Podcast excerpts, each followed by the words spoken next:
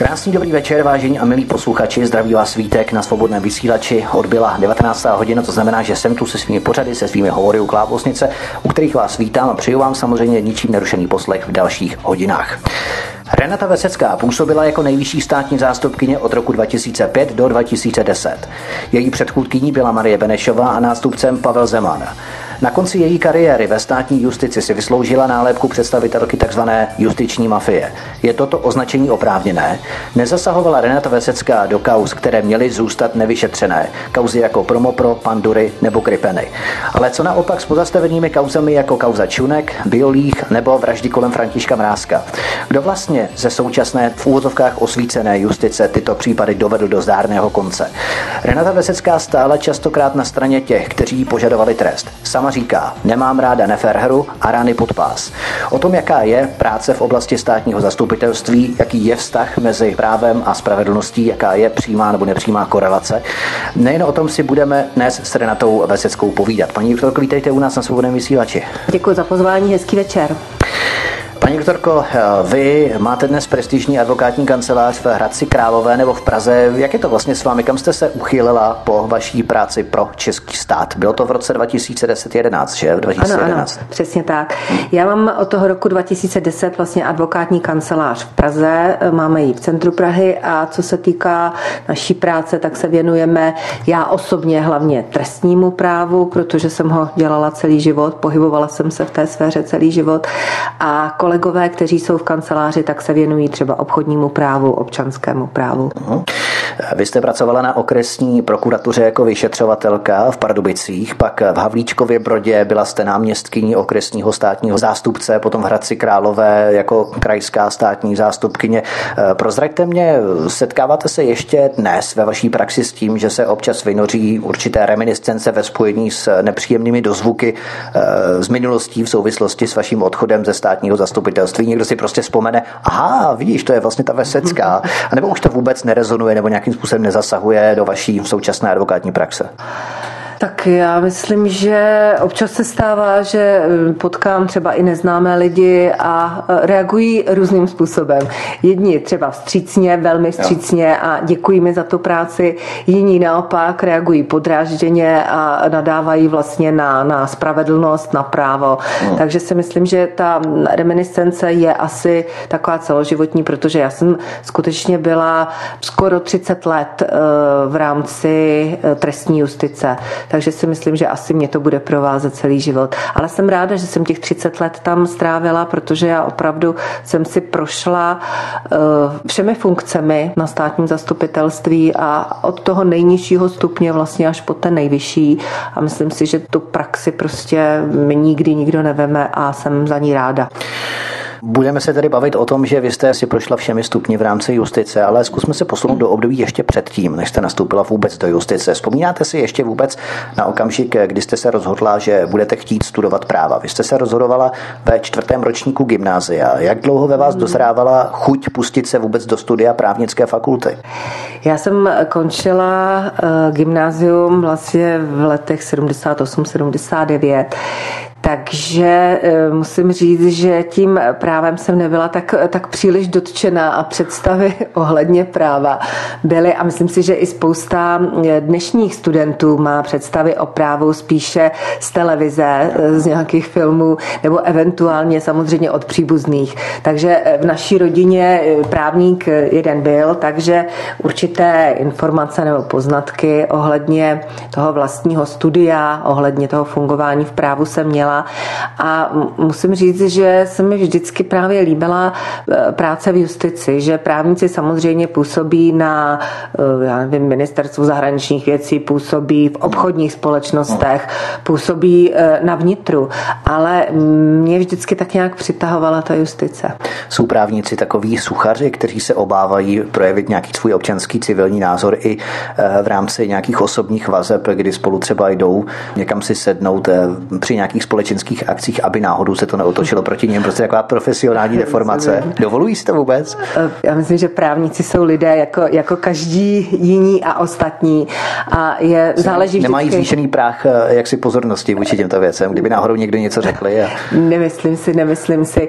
Eh, snad jenom v poslední době zaznamenávám, a nevím, jestli to je vlivem nějaké pokračující doby a celkového takového rozkolu společnosti, hmm. nebo jestli se to skutečně týká justice, ale já si vzpomínám, že bez problémů eh, právě na kávu chodili soudci, advokáti, eh, státní zástupci, vyšetřovatelé a nikdy to nebyl žádný problém. A dnes v podstatě je... zájmu něco jako tak, a dnes je, dnes je všechno, jakýkoliv kontakt Jasně. vlastně vykládán jako nějaký předpoklad snahy o to kohokoliv z té skupiny ovlivnit a podobně, což si myslím, že je hrozná škoda, protože ty profese, ta jejich práce se vzájemně prolíná a e, přestože třeba by se v rámci diskuse stočila, e, ta, nebo diskuse by se stočila na práci, tak e, věřím tomu, že se pohybují v justici kvalitní lidé, kteří dobře vědí, že, že prostě i když se hovoří o práci, tak to nemá dopad na jejich vlastní rozhodování pak.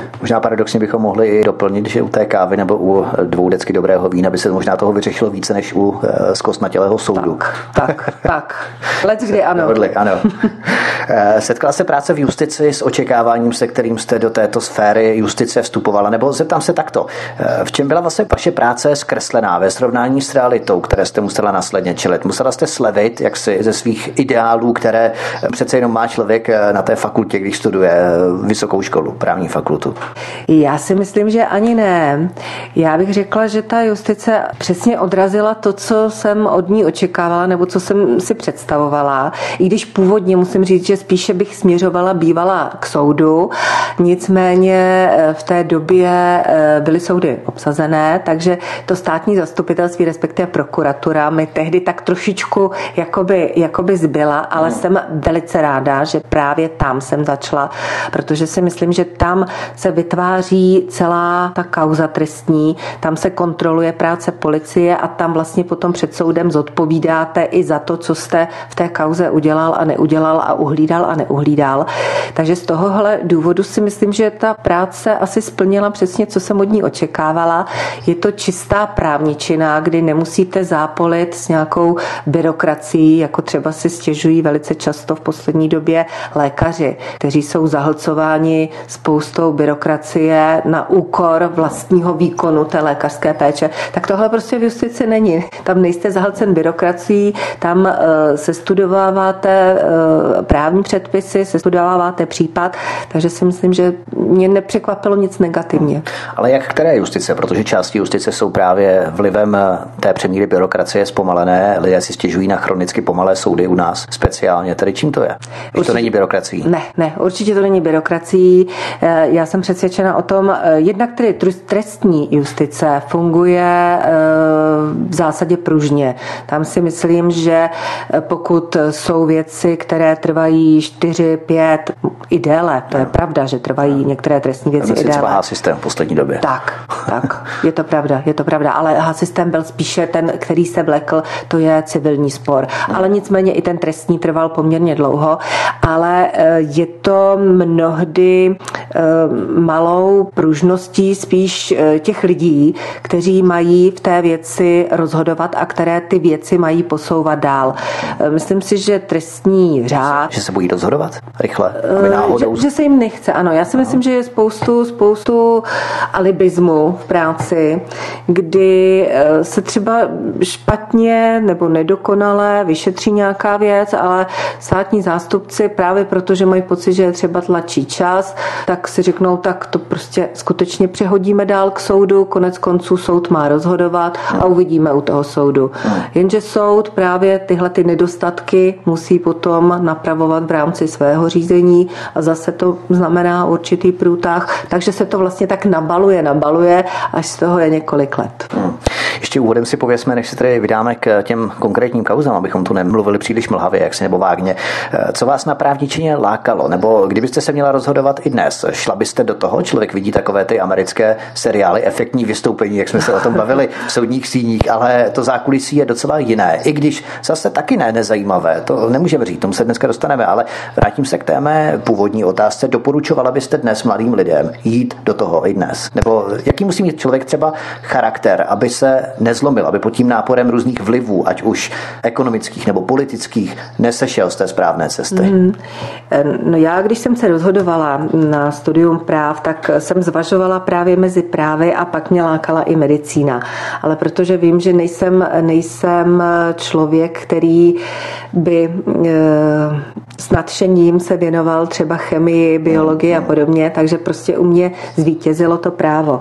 Ale e, co to právo by mělo přinášet nebo přináší dnes těm mladým lidem, tak si myslím, že je to pořád, pořád to též a vyžaduje od nich, aby mu dávali taky svoji osobnost.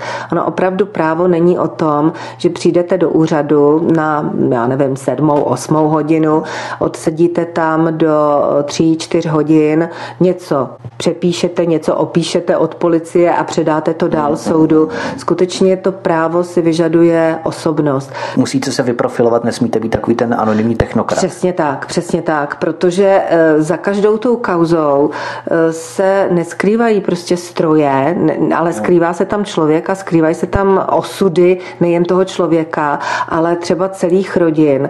A tohle si myslím, že vedle samozřejmě eh, norem, vedle práva, vedle trestního zákoníku musí brát v potaz i lidé, kteří rozhodují. Protože zákon sice napíše, k čemu se má přihlédnout, jak se má postupovat, jak rozhodovat, ale to právo se musí aplikovat. A aplikovat právo opravdu není e, něco jako aplikovat kuchařku. Musí tam být ta osobnost člověka, aby přistupoval e, k věcem jednak zákonným způsobem, ale zároveň i na základě, já tomu říkám pořád, e, že se dodržují základní zásady trestního řízení. A jedna z těch základních zásad, která bohužel si myslím, že dnes příliš nefunguje, je, že trestní právo by mělo fungovat jako ultima ratio, tedy to poslední, Aha. co bude používáno ze strany společnosti jako donucovací prostředek. To bychom se tady mohli pustit i do zajímavé debaty, třeba někdy příště, jestli je právě lepší rozhodovat podle právního kodexu na základě římského práva nebo právě precedenců, což je angloamerický právní systém. Ale o tom se teď bavit nebudeme, protože to by bylo příliš jaksi dlouhé. Ale jak se stane vlastně člověk nejvyšším státním zástupcem? Protože třeba posuzování uchazečů o post státního zástupce spočívá v rukou dvou, tří psychologů, nebo tomu alespoň tak bylo. Je to obtížné se na takovou funkci dostat? Nevytváří se už tady klientelismus nebo nějakým způsobem podhoubí pro bujení korupce, když to posuzuje tak úzká skupina lidí? Eh, určitě, aby se někdo mohl stát tedy státním zástupcem, tak jsou zpracovávány psychotesty. A ono to souvisí vlastně s tím, o čem jsme hovořili. To znamená, že musí to být osobnost. Eh, nemůže to být člověk eh, bez skrupulí, který vlastně nemá pocit zodpovědnosti. To oni poznají, Ale... neušálíte nějak ty psychologi. Tak nejsem si úplně tak jistá. nejsem si úplně jistá, že by to nešlo. Nicméně tyhle ty psychologické testy se vyžadují na každého státního zástupce. A pokud se týká nejvyššího státního zástupce, tak pokud já budu hovořit za sebe, protože nevím, jakým jiným způsobem byli instalováni třeba kolegové, tak eh, to já... Zvláštně instalování, tak trošku do jako funkce. Tam... Ano. Jmenování tedy, chcete-li. Dobře, dobře. tak eh, já si myslím, že u mě sehrál roli právě ta skutečnost eh, té mé velice bohaté praxe, a e, pevně věřím, že snad i to, že jsem ukázala, že e, tu práci státního zástupce, e, zejména v pozici toho vedoucího krajského státního zástupce, jsem zvládala. Doufám, že tady dobře a že jsem dobře i řídila úřad. K tomu, jestli dobře nebo špatně, k tomu se potom ještě dostaneme a dáme možná zapravdu těm lidem, kteří vás potkávají a jedni vám spílají nadávání, druhý vás je pochvalují a tak dále. Mm-hmm. Ale když zpětně hodnotíte kauzy, ve kterých jste se angažovali, zmiňovala a které vám zřejmě vysloužili váš odchod, ať jde o promo pro pandury nebo gripeny, které jsem tu na začátku zmínil. Eh, udělala byste eh, některé věci jinak, nebo byste postupovala stejně nekompromisně, rezolutně, nesmluvavě i teď?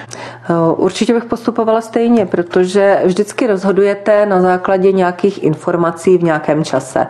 A rozhodně ty kauzy, o kterých jste tady hovořil, tak byly kauzy, které přímo křičely potom, aby se jimi orgány činné v trestním řízení zabývaly. Takže to, že jsem eh, v těchto věcech eh, chtěla, aby byly prošetřeny, tak si myslím, že dnes bych postupovala stejně. Ještě před písničkou, když tady budeme postupovat chronologicky v rámci té vaší kariéry, kterou jste vykonávala ve směru tedy k justici a k českému státu. Eh, vy jste vstoupila do povědomí veřejnosti kolem rozsudku manželů Stodolových ještě v Hradci Králové. Byl to jeden z nejrozsáhlejších případů ve vaší praxi. Jaké to vůbec bylo se s takovými vrahy setkat? Jaké byly vaše dojmy? Musela jste se jaksi odosobnit, abyste do vašeho jednání nevnášela ani špetku jakýchkoliv emocí, protože člověk na druhou stranu není stroj, to je samozřejmé a musí být nějakým způsobem vyprofilovaný. Jaké to vlastně bylo? On, ten případ manželů Stodolových vlastně byl případem, který byl asi nejvíc medializován. Byl to první případ eh, v podstatě sériových vrahů a to dokonce manželů. Jinak já ve své praxi už před touhle kauzou jsem za sebou měla, nechci říct několik desítek, ale rozhodně si myslím, že by se to dalo spočítat eh, nejméně na, na eh, dvou párech rukou eh, případy násilné trestné činnosti, případy vraždy, kdy myslím si, že za zmínku by stála třeba i vražda motivovaná rasově, která taky byla vlastně první dotažená do konce. Takže eh, ten člověk, který takovéhle věci řeší, eh, určitě nesmí asi podléhat, nebo určitě nesmí podléhat emocím, určitě se nesmí přiklánět na stranu poškozených, eh, nesmí přistupovat k těm obviněným jako k odpadu společnosti, hmm. protože prostě spáchali trestný čin a je potřeba se podívat na všechny okolnosti, za jakých spáchali ten trestný čin, podívat se na jejich osobnosti. Mnohdy to jsou třeba i lidé, lidé nemocní psychicky. Takže musíte pracovat se všemi těmito variantami a musíte prostě přistupovat objektivně. To se mi právě tak trošku příčí, že dnes se až příliš akcentuje důraz na to, že ten člověk mohl být třeba psychicky nemocný, tím pádem ani v podstatě nemůže za to, co spáchal tak podobně, čili ho nebudeme soudit tak tvrdě, protože on chudák za to nemohl. Ale přece jenom jiní lidé tvrdí, a mezi ně patřím i já, že prostě vražda je vražda. Ať ten člověk to udělal, buď se to může, anebo z nějakých psychických pohnutek, že mu třeba rodiče ve třech letech česali vlasy na druhou stranu na pěšinku, než chtěl on sám jako dítě a on z toho byl frustrovaný, byl z toho stresovaný a přeneslo se to až do dospělosti. No a mm. důsledkem toho tady spáchal nějaký trestný čin v podobě vraždy, násilný trestný čin a tak dále. Nepřipadá vám, že se na to až moc klade důraz na tyto věci? Vy to zjednodušujete, vy to, vy to bagatelizujete přímo. Myslím si, že ne, protože eh, skutečně pokud se, a musí se v každé takové věci dělat znalecké posudky, tak ty znalecké posudky dělají odborníci, kteří rozhodně eh, nedramatizují nějaké okolnosti z dětství nebo ale i z dospělosti. Ale jako příklad, ale chápu, je, chápu, že, že té oběti chápu. v podstatě to nepomůže, i když chápu. ten člověk byl psychicky narušený. Já vám rozumím, ale myslím si, že eh, pakliže u někoho se prokáže skutečně psychická porucha, tak zákon nám říká, že není možné nést trestní odpovědnost.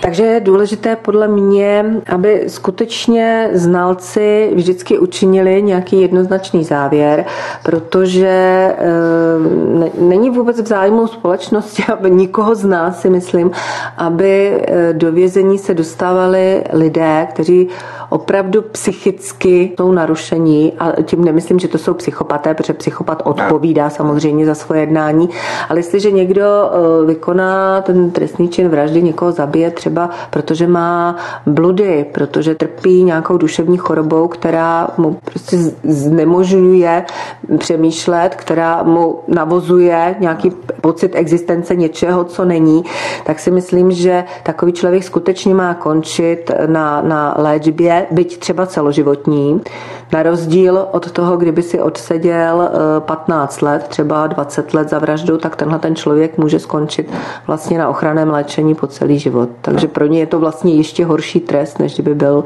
uh, příčetný. Ano, to samozřejmě záleží na tom, jestli bude opravdu doživotně zadržen, nebo já nechci říkat uvězněn, protože na léčebně člověk není uvězněn, ale že by tomu zadržen mm-hmm. právě v této léčebně, abychom se nedopracovali stavu, kdy budeme potom více litovat právě jeho, než tu oběť samotnou. Jo? Mm, tak Zase. to určitě. A ono vlastně od, za, pro tyto účely byly zřízeny detenční, nebo byl zřízen detenční ústav, protože ani ta ochranná léčba třeba agresivních pacientů v normální léčebně není možná realizovat právě proto, jak jste zmiňoval, není to vězení, takže personál e, nemocnic, psychiatrických e, oddělení nemá takové možnosti, ani tu sílu, ani, ani to nemá v podstatě v náplni, aby se choval e, tak, jako je třeba vězeňská služba. Takže z tohohle důvodu je ten detenční ústav zřízen a tyhle ty případy končí tam.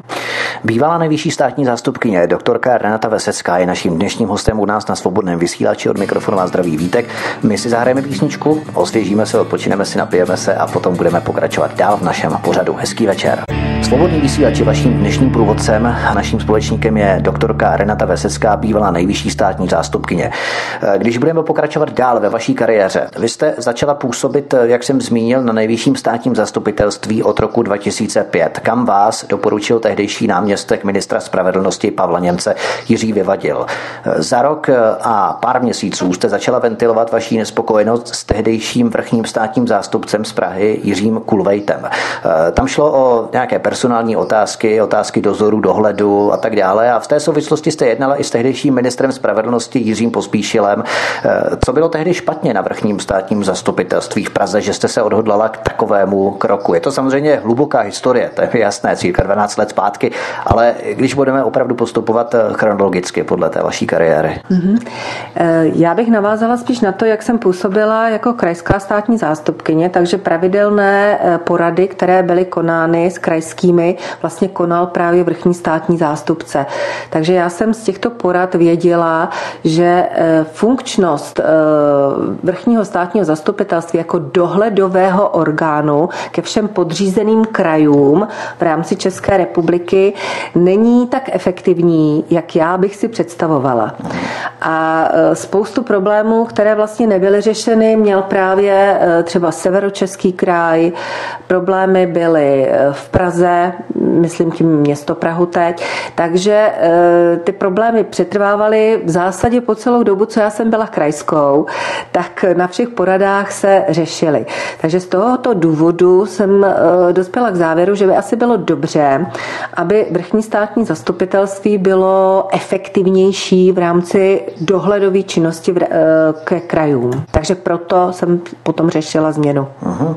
A nebyl náhodou třeba i jedním z těch důvodů ten, důvod, že pražský vrchní státní zástupce tehdejší Jiří Kulvejt na začátku prosince 2006 odvolal eh, specialistu na organizovaný zločin státního zástupce Dolejšího. Eh, byl i tohle ten jeden z těch důvodů, který posílil vaší nespokojenost s ním? Ne, to určitě ne, protože eh, pokud si dobře vzpomínám, tak ředitel tohoto odboru Dolejší byl odvolán poté, co se účastnil domovní prohlídky u Radovana Krejčíře a byl byla to ta domovní prohlídka, při níž Radovan Krejčíř uprchl. Takže si myslím, že to souviselo odvolání s tím a asi e, to odvolání souviselo zase i s s nedostatečnou nespokojeností doktora Kulvejta s fungováním toho speciálního odboru. Vidíte, to je zajímavé s tím Radovanem Krejčířem, k tomu bych se možná ještě pozastavil, byť samozřejmě je to záležitost, která se táhla potom ještě déle než od toho roku 2006, kdy jsem eh, předeslal, že budeme se pohybovat chronologicky, ale přeskočíme teď několik let, protože to je ztráta kufříků se spisy Radovana Krejčíře, což bylo v květnu 2007. Ono to není v podstatě ani tak dávno, kdy jste si začala stěžovat právě na toho vrchního státního zastupitele. Eh, vy jste následkem toho odvolala tehdejšího ředitele odboru závažné hospodářské kriminality nejvyššího státního zastupitelství Milana Horváta. Proč on čelil kárné žalobě? Přispěl nějak on přímo, pan Milan Horvát, ke ztrátě toho kufříku se spisy Radovana Krejčíře? Bohužel ano, bohužel ano, byl to on, komu se ty spisy ztratili z jeho auta. Aha. Ano. No, ten kufřík se ale našel potom, že o dva dny později u dvou zlodějů, kterým se nepodařilo ty spisy v něm speněžit. Eh, víme už dnes, kdo tedy způsobil jeho ztrátu i případné nalezení. Vysvětlil vám to tehdy pan Horvát, protože tam se lišily i ty verze ukradené ze zamčeného auta, z odemčeného auta, na chodníku vedle auta. Ty spisy měl mít dokonce pan Horvát předtím dokonce na chalupě. Mm-hmm. Bylo to takové mm-hmm. všelijaké. Jak to tady dopadlo vlastně? Byl obviněn pan Horvát nebo nebyl? Tak skončilo to samozřejmě tím kárným proviněním jo, a s tím jo. souvisejícím odvoláním z funkce ředitele eh, odboru pro závažnou hospodářskou kriminalitu. Uh-huh. Máte třeba nějaké informace o tom, že k té krádeži kufříků mělo dojít přímo na objednávku Radovana Krejčíře přímo z jeho Africké republiky? To bych spekulovala, to bych spekulovala, takže takovou já informaci, abych ji měla oficiálně, tak nemám. Uh-huh, fajn. Tak to by bylo ke kauze Radovana Krejčíře, když jste se toho dotkla, tak eh, to mě jenom zajímaly tyhle ty reminiscence ohledně toho. Ale vás ve vaší kariéře dost citelně poznamenala kauza Čunek. Jenom si zrekapitulujeme, abychom si osvěžili paměť. Jiří Čunek, bývalý senátor, někdejší vicepremiér, v té době aktuálně zlínský primátor, měl v únoru 2002 přijmout půl milionový úplatek od realitní firmy HB Real Petra Hurty jako vsetínský starosta. A to za prodej většinového podílu města ve společnosti Vsetínské byty. Klíčovou svědkyní tehdy byla jeho bývalá sekretářka Marcela Urbanová. Jeho advokátem byl Eduard Bruna. Eh, vy jste měla tuto kauzu spolu s eh, místopředsedou nejvyššího soudu Pavlem Kučerou a vaším náměstkem Karlem Černovským údajně ovlivňovat s cílem vít vstříc tehdejší vládnoucí garnituře. To vám bylo vytýkáno. Můžeme vzpomenout i výpověď ostravské krajské státní zástupkyně Zlatuše Andělové. Eh, bez pochyby tam k nějakému ovlivňování docházelo, zejména v počátcích toho řízení. Nicméně v čem měla spočívat ta vaše úloha, konkrétní úloha toho ovlivňování, ze kterého jste byla obvinovaná? No, já jsem ráda, že to zmiňujete, protože to do dneška nevím. Protože eh, vlastně dodnes, eh, pokud se někdo vrací k této kauze, hmm. tak stabilně zmiňuje, že já jsem rozhodla, že se kauza odebírá z Ostravy, z Ostravy někde z, z působnosti tedy krajského Ostravy a přikazuje se do hlavy, což vůbec není pravda, protože já jsem takové rozhodnutí nevydala a ani jsem k němu nevydávala pokyn. Takže to je jedna věc, která se tak traduje mm-hmm. a e, je vykládána úplně mimo realitu. E, druhá věc pak je, že, že mělo dojít k ovlivňování nějakému, ale nikdy nikdo neřekl, v čem konkrétně by jakékoliv ovlivňování mělo e, být, mělo fungovat. Takže já opravdu musím říct, že bych se snad i nad, nad tím pousmála, nebýt toho, že, že si domnívám, že moji kariéru skutečně výrazným způsobem 嗯。Medializace, která nebyla pravdivá, eh, ovlivnila eh, moji kariéru. Pojďme se na to podrobněji podívat a vydat se po stopě, abychom si opravdu udělali pořádek, protože od toho tady jsme, abychom nepřekrucovali nebo nemanipulovali nějakými důkazy nebo materiály a tak podobně, abychom se skutečně vydali po stopě a pokusili jsme se odhalit eh, tu pravou podstatu tohoto případu, protože já jsem celkem podrobně studoval dobové materiály různé a ležel jsem v tom několik dní, prošel mm-hmm. jsem si z toho článku, výpovědi, textů, svědectví a tak dále. Eh, totiž Ostravská krajská státní zástupkyně Zlatuše Andělová připomněla druhou schůzku, která se konala 28. února 2007, eh, na které jste se měla účastnit i vy a prý cítila nátlak na protahování řízení ze strany tehdejšího místopředsedy nejvyššího soudu Pavla Kučery. Eh, jak ta schůzka vlastně probíhala? Vzpomenete si ještě? Paní doktorka Andělová byla ta, která mě seznámila s doktorem Kučerou. Já jsem do té doby, než mi ho představila, jsem ho eh, neznala a poté eh, pravidelně jsme se scházeli různě na kávu, na oběd a podobně. Takže je to jsou ten den... jak jsme říkali.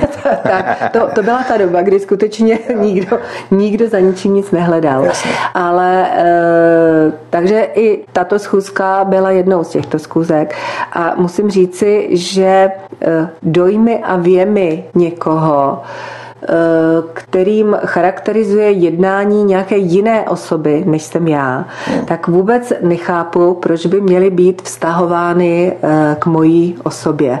Protože já musím říct, že jsem dojem žádný z té schůzky takový nenabila. Jestli eh, paní doktorka Andělová ano, pak bych řekla, že to je její věm, její vnímání situace, ale rozhodně nikdy v minulosti se nestalo, že by hovořil někdo o tom, že bych já na kohokoliv, jakkoliv působila, aby v této kauze rozhodoval nebo postupoval eh, zpomaleně nebo naopak, aby, aby podal obžalobu, aby zprostil nebo něco podobného. Nikdy. Takže při seznamování vás s Pavlem Kučerou prostřednictvím doktorky Andělové andělské úmysly jistě neměla. Eh, ona totiž argumentovala i třetí schůzkou v hlavě, na které se kromě Pavla Kučery účastnil i tehdejší šéf jihomoravských státních zástupců Petr Coufal. A na této schůzce měl místo předseda nejvyššího soudu Pavel Kučera prohlásit, že nezávislost justice musí ustoupit politickým záměrům. Věděla jste to? Eh, já bych odpověděla úplně stejně, protože opět, jestliže někdo poslouchá a komunikuje s panem doktorem Kučerou, tak já rozhodně neodpovídám za jeho výroky a rozhodně neodpovídám ani za to, jakým způsobem, pokud byly řečeny, tak jakým způsobem je ten druhý člověk, který s ním komunikuje, vnímá. Takže zase bych řekla, že to je záležitost, která jde úplně mimo mě a přesto eh, jsem neustále do těchto souvislostí vtahována. Zkuste nám připomenout, o co vlastně v této kauze vůbec šlo, že se kolem toho rozpoutal takový obrovský mediální povyk. Tehdy eh, všichni si to pamatujeme, Jiří Čunek se tehdy dokonce obrátil na ministra spravedlnosti s podnětem ohledně zmanipulovaného znaleckého posudku znalečáku, eh, na základě kterého bylo proti němu vedeno trestní řízení. Eh, proč byl vůči Jiřímu Čunkovi rozpoután takový mediální hon? Protože každému je asi jasné, že tohle byl nějaký, řekněme, zástupný důvod. Stály nějaké skupiny, řekněme, v zákulisí, které chtěli tehdejšího vicepremiéra Čunka takzvaně sestřelit a tím rozbít tehdejší koalici třeba. Já bych se pouštěla do spekulací, které se týkají politiky, ale myslím si, že eh, ta kauza od počátku působila eh, dojmem, tak jak se v poslední době hovoří o lehce vykonstruovaných kauzách, protože eh, kauza, přestože příslušností spadala k okresnímu státnímu zastupitelství, tuším Setín, tak se tam nikdy nevyšetřovala a byla vyšetřována v úplně jiném okrese. Rozhodnutí krajského státního zastupitelství nepokrývalo toto stádium vyšetřování. Skutečně spoustu podivností na počátku této kauzy bylo, ale přiznám se, že už si na ní co do obsahu příliš nespomínám, protože opravdu já jsem tu kauzu na státním zastupitelství, tím myslím nejvyšší státní zastupitelství, nespracovávala. Jediné rozhodnutí, a to je paradox, jediné rozhodnutí, které jsem tam učinila, bylo to, že jsem zrušila rozhodnutí okresního státního zástupce v hlavě o zastavení trestního stíhání a přikázala jsem tam doplnit vyšetřování, pokračovat ve vyšetřování. Uh-huh. Kolem čeho v jeho případě panovaly takové pochybnosti, že musel být případ předán 8. června 2007, na což jste poukázala od předovského státního zástupce Radima Obsty, respektive policejního vyšetřovatele Milana Šošovičky, do hlavy Arifu Salichovi. Co dělal Předov špatně? Proč se to odehrálo? Proč se ten přesun odehrál? Já bych vám ráda odpověděla, ale skutečně už je to hodně dlouhá doba a tahle ta kauza v podstatě pro mě nebyla, nebyla kauzou, kterou bych podrobně nějak sledovala, kterou bych se zabývala. Takže já nejsem schopná dnes vám říct, co bylo špatně, co bylo dobře. Jenom eh, co k tomu mohu uvést, je to, že skutečně eh, je tato kauza, nebo byla tato kauza v podstatě využitá eh, k tomu, aby ze strany Unie státních zástupců, která v té době fungovala jako určitá lobistická hmm. skupina. Tedy připomeňme, že jemu šéfovala Lenka Bradáčová, že Unie státních zástupců, bylo to tak? Ano, ano. Ano, ještě předtím, před tak, vrchním státním eh, byl vyvoláván neklid v soustavě státního zastupitelství a bylo poukazováno vlastně na to, že, že to mám být já, kdo vyvolává tento neklid právě nějakým rozhodnutím nebo postupem v této kauze. kauze. Ale e, faktem je to, a znovu se vracím, že jediné rozhodnutí, které jsem já v téhle kauze učinila, bylo to, že jsem zrušila rozhodnutí o zastavení. Pokud někdo stabilně tvrdí, že v době, kdy měla být podána obžaloba, jsem věc, abych pomohla e, panu Čunkovi, tak jsem ji sebrala e, ze severní Moravy, dala jsem ji na Jižní Moravu, tak to prostě není pravda. Hmm. Tam bylo ještě zajímavé to, že přesun toho případu z předovadové hlavy mělo v kompetenci dozorové státní zastupitelství od 22. května 2007 a vy na pozici nejvyšší státní zástupkyně jste s tím přesunem z předovadové hlavy eh, v podstatě neměla nic společného. Nepřeskoumávala jste nebo nevyhodnocovala jste žádné důkazy. Takže to je ještě možná důležité zmínit, protože nejvyšší státní zástupce nemá žádný vliv na dozorové státní zastupitelství, nespadá pod vaší kompetenci, je to tak? Je to tak, je to tak, máte pravdu. Mm. Eh, figuroval tu také ředitel ale trestního odboru nejvyššího státního zastupitelství Stanislav Potoček, eh, který zařídil, aby byl ten případ Čunek odebrán Předovu eh, Radimu Obstovi, respektive Milanu Šešovičkovi 8. června 27, kteří ho chtěli dostat před soud a ten případ byl předán hlavě a tehdejší žalobce Arif Salichov promptně ten případ zastavil. Takže nejvyšší státní zastupitelství tam jistě bez pochyby hrálo významnou roli prostřednictvím Stanislava Potočka. Nemůžeme to házet eh, jaksi na dozorové státní zastupitelství, je to tak? Určitě, určitě. Eh, nejvyšší státní zastupitelství rozhodovalo k podnětu eh, tehdejšího obhájce pana Čunka o příslušnosti k dalšímu výkonu dozoru a tehdy právě pro ty chyby, které byly shledány v působnosti Krajského státního zastupitelství v Ostravě, tak doktor Potoček rozhodl, tak jak rozhodl, a věc byla předána e, na okresní státní zastupitelství v Jihlavě. Musím říci, že e, dokonce i později, po skončení téhleté kauzy, která pořád, pořád se znovu vynařovala na, na svět, tak tehdejší minister spravedlnosti doktor Pospíšil nechtěl, přestože jsem ho o to žádala, tak nechtěl učinit žádné radikální e, rozhodnutí v té věci, ale učinila ho až jeho nástupkyně doktorka Kolářová, která podala k nejvyššímu soudu stížnost pro porušení zákona a to v neprospěch e, pana Čunka. A nejvyšší soud pak rozhodl, že skutečně postupem těch e, státních zastupitelství v působnosti působnosti krajského zastupitelství v Ostravě byl porušen zákon. To tedy znamená, že nejvyšší státní zastupitelství, pokud vzalo ten případ z působnosti Ostravy, postupovalo správně. Tam bylo ještě zajímavé, že vy jste na svolané poradě všech vedoucích státních zástupců tehdy vyzvala, aby nenechávali stranou jakoukoliv informaci o politickém tlaku, ale aby tu informaci předali na nejvyšší státní zastupitelství, tedy vám. Eh, dozvěděla jste se něco formou této výzvy? Nikdy. Nikdy, Nikdy jsem žádnou informaci o tom, že by kdykoliv, v jakékoliv, a není to jenom tahle ta kauza, ale v jakékoliv trestní kauze, že by docházelo k nějakému nátlaku nebo ovlivňování nějakého konkrétního státního zástupce. My můžeme ještě argumentovat paragrafem 25 trestního řádu ohledně důvodů, pro které došlo k odnětí případu z Předova a jeho přikázání hlavě. Ale zase tu máme paragraf 12 písmeno H zákona o státním zastupitelství, který praví, že nejvyšší státní zástupce nesmí vstupovat do neskončených svazků.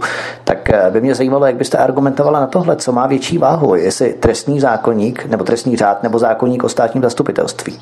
Eh, tam právě, že je průlom toho v úvozovkách řečeno zákazu vstupu do uh, živých kauz je průlom v tom, kdy se rozhoduje o příslušnosti protože eh, nejvyšší státní zastupitelství může rozhodovat pro případ, že věc z nějakého důvodu nemůže být zpracovávána eh, v působnosti nějakého státního zastupitelství, tak má nejvyšší státní zastupitelství eh, pravomoc, která vlastně vyplývá z toho trestního řádu, učinit rozhodování i v těch živých kauzách. O pár měsíců později ale žalobce Zdeněk Dostal, který Salichovo pozastavení kauzy Čunek přeskoumával, dospěl k rozhodnutí, že stíhání Čunka bylo zastaveno nezákonně. Eh, vy jste se s jeho závěry stotožnila? Eh, ano, ano, já jsem se stotožnila z jeho závěry a proto vlastně jsem pak využila toho oprávnění, které má jenom nejvyšší státní zástupce, které tedy nemůže učinit řadový, v úvozovkách, řadový státní zástupce nejvyššího státního zastupitelství a rozhodla jsem o to zrušení tohoto usnesení o zastavení. Uh-huh. Tak abychom tady kauzu Čunek uzavřeli před písničkou, tak byla přeskoumána ministrem Jiřím Pospíšilem, další ministrní spravedlnosti Danielou Kolářovou, kterou jste zmínila, potom nezávislou detektivní agenturou KROL, nejvyšším soudem a také policií. Jaké byly závěry té skoro stovky lidí bezmála, kteří se na všech těch přeskumech podíleli? No, musím říct, že eh, závěr byl takový, že vlastně postup eh, nejvyššího státního zastupitelství v této kauze byl správný a nikdo, nikdy jsem neslyšela, nikdo neschledal důvod pro to, aby skutečně eh, bylo řečeno, že důkazy, které byly schromážděny v této věci, byly takové, že měla být ve věci podána obžaloba. Tady k tomu snad jenom ještě mohu mohu dodat, že na Jiřího Čunka v té době bylo podáno víc jak 20 trestních oznámení a všechny skončily a musím zdůraznit v působnosti Krajského státního zastupitelství v Ostravě jako věci odložené. Takže žádná z těch věcí nebyla nikdy eh, ze strany ani KSZ Ostrava žalována. To nám poskytuje určité indikátory nebo vodítka, proč možná byla ta kauza přikázána i hlavě jinému krajskému státnímu zastupitelství, bychom tady opravdu spekulovali. Nicméně tedy, abychom si učinili závěr o tom. V podstatě jde o to, že ta kauza byla přeskoumána skoro stovkou lidí a nikdo nedošel k závěru, že byste vy měla možnost zasahovat do té kauzy, do té živé kauzy nějakým způsobem ji ovlivňovat. Nikdo na to nepřišel. Celá stovka lidí, jak ministrů, tak soukromých detektivních agentur, všichni to přeskoumávali a všichni dospěli ke stejnému závěru, že vy s tím v podstatě jste nemohla nic dělat a nějakým způsobem to ovlivňovat. Ano, je to přesně tak a musím říct, že přesto i přes tyto závěry a tyto skutečnosti se dodnes setkávám s tím, že se občas mediálně objeví, eh, pokud je článek eh, vázán, třeba eh, celý článek je směřován o jiných osobách, ale já tam jsem nějakým způsobem dotčena, tak vždycky pak je tam konstatováno, to je ta, která pomohla k, k, k zastavení trestního stíhání. O toho jsme tady my jako svobodný vysílač, bychom se opravdu dívali na ty kauzy a zkoumali to nějakým způsobem nezúčastněně, tak abychom opravdu si mohli učinit závěr a i vyvážení posluchači, pokud někde potkáte Eh, Renatu Veseckou, tak doufejme, že pokud jste na ní měli nějaký negativní názor, takže ho dost radikálně přehodnotíte, když ona nemá ráda ty radikální řešení. Posloucháte svobodný vysílač Studio Tapin Radio, zdraví vás svítek od mikrofonu. Naším dnešním hostem je bývalá nejvyšší státní zástupkyně doktorka Renáta Vesecká a my po písničce budeme pokračovat dále v dalších kauzách. Hezký večer. Bývalá nejvyšší státní zástupkyně doktorka Renata Vesecká. Mimochodem, oni vám v médiích totiž říkají Renáta Vesecká a Renata Vesecká. Jak je to správně? Vy jste Renáta nebo Renáta? Já jsem krátce. Krátce. Krátké, z, čeho to, z čeho to vzniklo? Protože v médiích vám hodně říkají Renáta Vesecká. Velice často se s tím setkávám a i lidé, kteří mi dřív třeba říkali krátce Renato, tak najednou začínají prodlužovat, oslovují mě Renáto. Ale eh, faktem je, že mám krátké a nevím, nevím, jak to vzniklo. Tak, krátká Renata Vesecká, ten eh, rozhovor samozřejmě bude delší. Pojďme se přesunout do pozdějšího období o několik let dál k vašemu vynucenému odchodu ze státního zastupitelství. Někdejší minister spravedlnosti Jiří Pospíšil, mimochodem údajně napojený na pana Juračku, bývalého předsedu představenstva plzeňské teplárenské, Jiří Pospíšil vyšvihl pozdějšího nejvyššího státního zástupce Pavla Zemana a úspěšně vykryl práva v Plzni, pan Kindl a tak dále. Tak tento Jiří Pospíšil odvolal vrchního státního zástupce Vlastimila Rampulu, později s jeho náměstkem Liborem Grigárkem, což mnozí vnímali tak, že po vašem odchodu se podařilo vyhodit ze sedla dalšího zametače nepříjemných kaus. Byl podle vás Vlastimil Rampula takovýmto zametačem? Ono nejenže byl odvolán pražský vrchní státní zástupce, ale ona byla odvolána i vrchní státní zástupkyně v Olomouci a její náměstek. Takže jaksi radikální změny nastolil můj nástupce a já musím říct, že k osobám obou vrchních státních zástupců, tak já nemám eh, výtky, nemám připomínky. Myslím si, že skutečně vnesli do fungování, do dozorové a dohledové činnosti státního zastupitelství, toho nadřízeného vrchního státního zastupitelství, to, co bylo potřeba. A myslím si, že právě v době, kdy začínaly se ukazovat výsledky, protože nikdy na tom státním zastupitelství nic neotočíte za rok, za dva, ale je potřeba ty věci nechat nějaký čas pracovat, tak v době, kdy se opravdu začaly ukazovat výsledky, výrazně se zkrátily lhuty pro vyšetřování, úspěšně se žalovaly věci, tak v té době potom vlastně došlo k odvolání obou těchto vrchních. Nepřipadá vám ale zvláštní přece jenom, že advokátem lobbysty Ivo Ritiga byl právě Vlastimil Rampula, který působil také jako vrchní státní zástupce?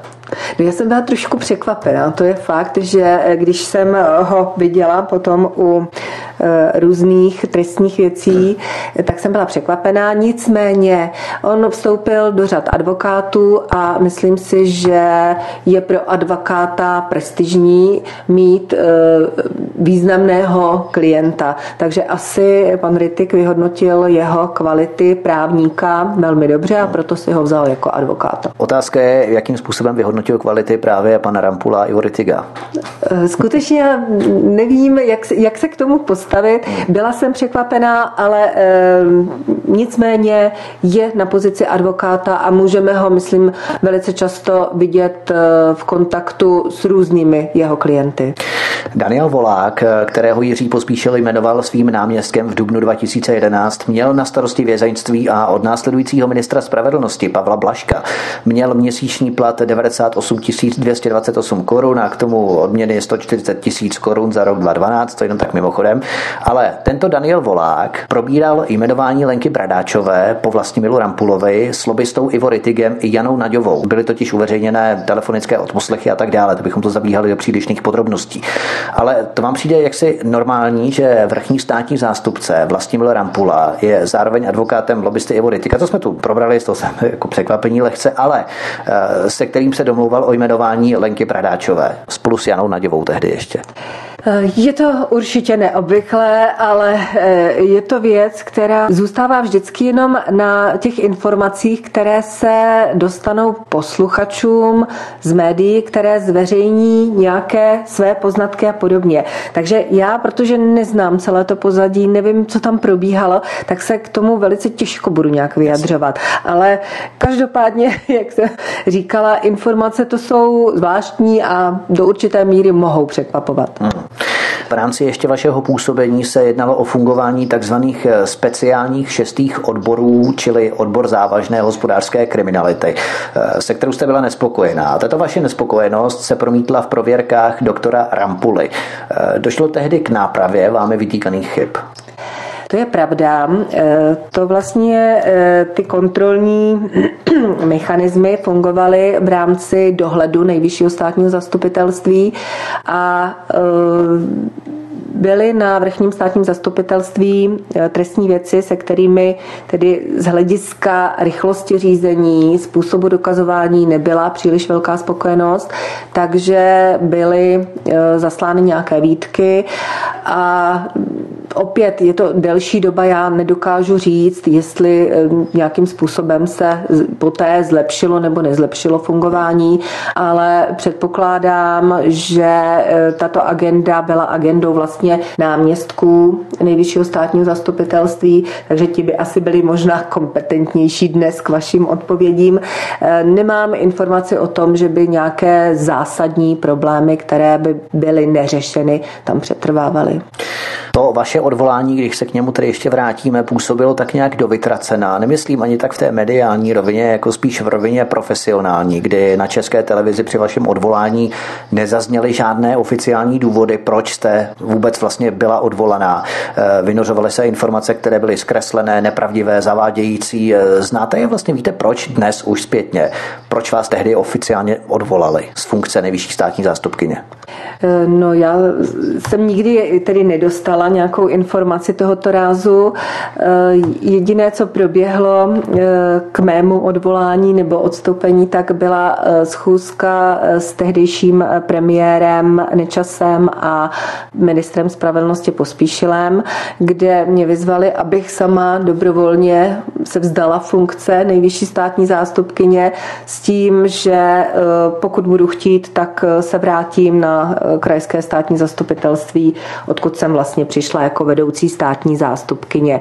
A já tehdy, protože jsem byla přesvědčena o tom, a jsem o tom přesvědčena dodnes, že v rámci fungování státního zastupitelství jsem se nedopustila ničeho, co by bylo právě důvodem pro odvolání, tak jsem odmítla rezignovat a vlastně poté jsem z pozice nejvyšší státní zástupkyně byla odvolána.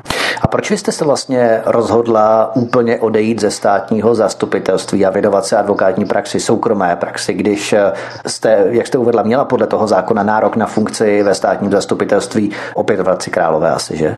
Eh, ne, bývala bych zůstala na nejvyšším státním zastupitelství uh-huh, jako uh-huh. státní zástupce, řadový státní zástupce, ale eh, právě, že jsem eh, zvážila celou situaci státního zastupitelství v době, kdy významným činitelem byl právě minister spravedlnosti Pospíšil. Bylo politicky žádoucí, abyste pokračovala, chcete říct?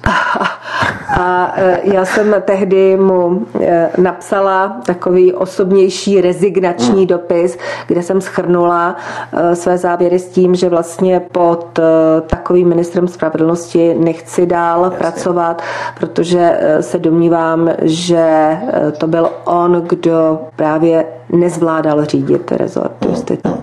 Možná v tomto trendu směru pokračovali dále. Ale Věra Nováková, okresní státní zástupkyně v Jablonci nad Nisou, v roce 2010 zorganizovala dopis a petici proti vám, abyste se nemohla vrátit do své funkce vedoucí státní zástupkyně Krajského státního zastupitelství v Hradci Králové.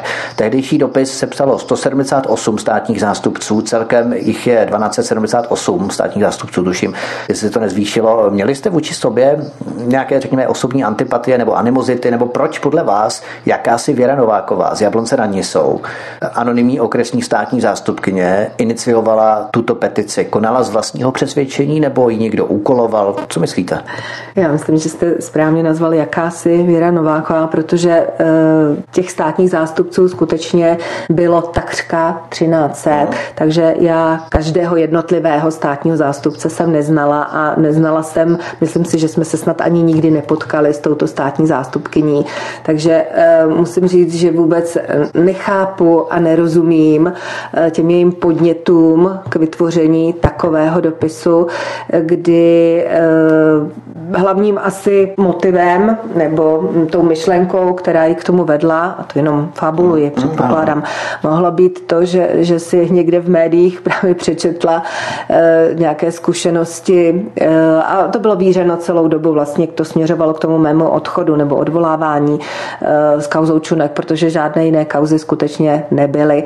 A jestliže státní zástupce reaguje na e, informace, která ne, které nemá ověřené tímhletím způsobem, hmm. tak pro mě to prostě není ta osobnost, o které jsme hovořili na začátku. Je to, je to někdo, kdo eh, nechá se svým názorem prostě manipulovat a, a nemám, co bych k tomu víc uvedla.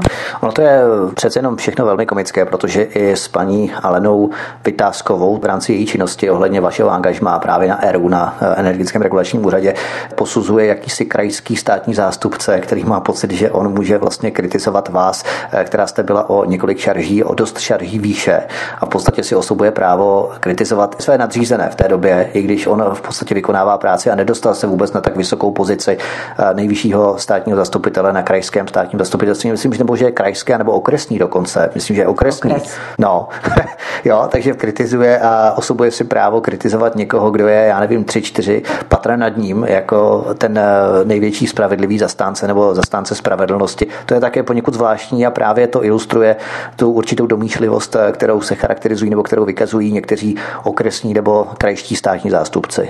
Eh, bohužel taková arogance moci, a netýká se to jenom státních zástupců, ale obecně i úředníků leckdy, tak ta arogance moci stále se trvává v těch úřadech a naopak mám pocit, že se trošku stává rozbujelejší, hmm. že spousta lidí, doufám, že mi dá zapravdu v tom, že když přijdou někam vyřizovat eh, nějakou banální třeba záležitost, tak se setkají s úředníky, kteří jsou příjemní, střícní a úplně jinak se vám vyřizují věci potom na tom úřadě, přestože tam nejdete rád, než když se setkáte skutečně s někým, kdo je arrogantní. Hmm. A musím říct, že bohužel se setkám třeba i jako advokát eh, na policii nebo dokonce i u soudu eh, s případy, kdy soudci jednají eh, na jednu stranu třeba precizně, mají perfektní pořádek v jednací síni, mhm.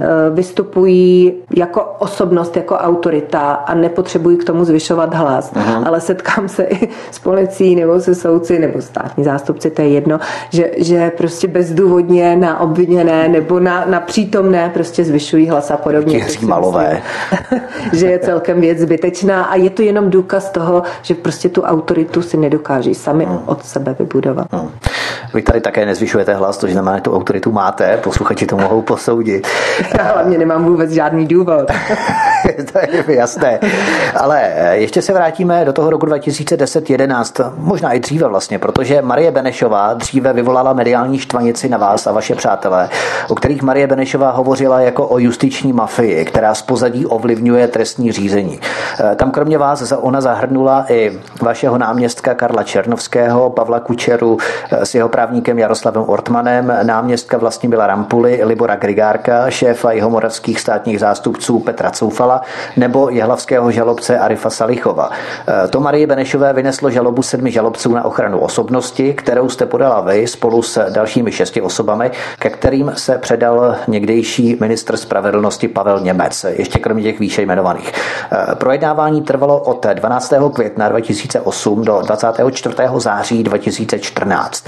Na starosti to měl soudce, myslím, Vojtěch Cepl, nevím, jestli ten celý proces, ale skončilo to smírem. Znamená to tedy, že justiční mafie neexistuje, protože, ano, my si tady můžeme povědět o tom, že trestní systém je postavený na tom, že zpravidla nerozhoduje jednotlivec, ale ta konkrétní rozhodnutí přeskoumávají různé stupně, ať už soudu, ať už zastupitelství, čili to vylučuje ovlivnění kauzy jaksi. Nicméně máme tu okresní a krajské státní zástupce, o kterých jsme se bavili před chvilkou, kteří si hrají na polobohy. A pokud je nežádoucí, aby se nějaký případ dostal výš, tak to prostě oni nepustí, takzvaně. Takže jak to vlastně je s tou justiční mafií? Existuje, neexistuje? Nemyslím pouze vás, ale jak si zpřízněné skupiny. No, to je hrozně těžká otázka, protože e, se dá posuzovat skutečně, když dobře znáte ten svět e, té justice. Ono do určité míry trošičku je to svět sám, sám pro sebe, ale určitě bych nehovořila nikdy o justiční mafii s ohledem na fungování eh, v těch konkrétních kauzách. Tam pravdou je, že vždycky rozhodují jednotlivci a můžete mít smůlu, že skutečně narazíte, eh, tak jak jsem říkala, pracují tam lidé, více vzdělaní, méně vzdělaní, zodpovědní, nezodpovědní, tak narazíte eh, na státního zástupce, který se neorientuje třeba dobře v nějaké problematice a prostě eh, celé, celý ten dozor, to přípravné řízení tlačí nějakým směrem trestním, přestože se vůbec o hmm. trestný čin nejedná. A vy pak skončíte po třech letech u soudu se sprošťujícím rozsudkem.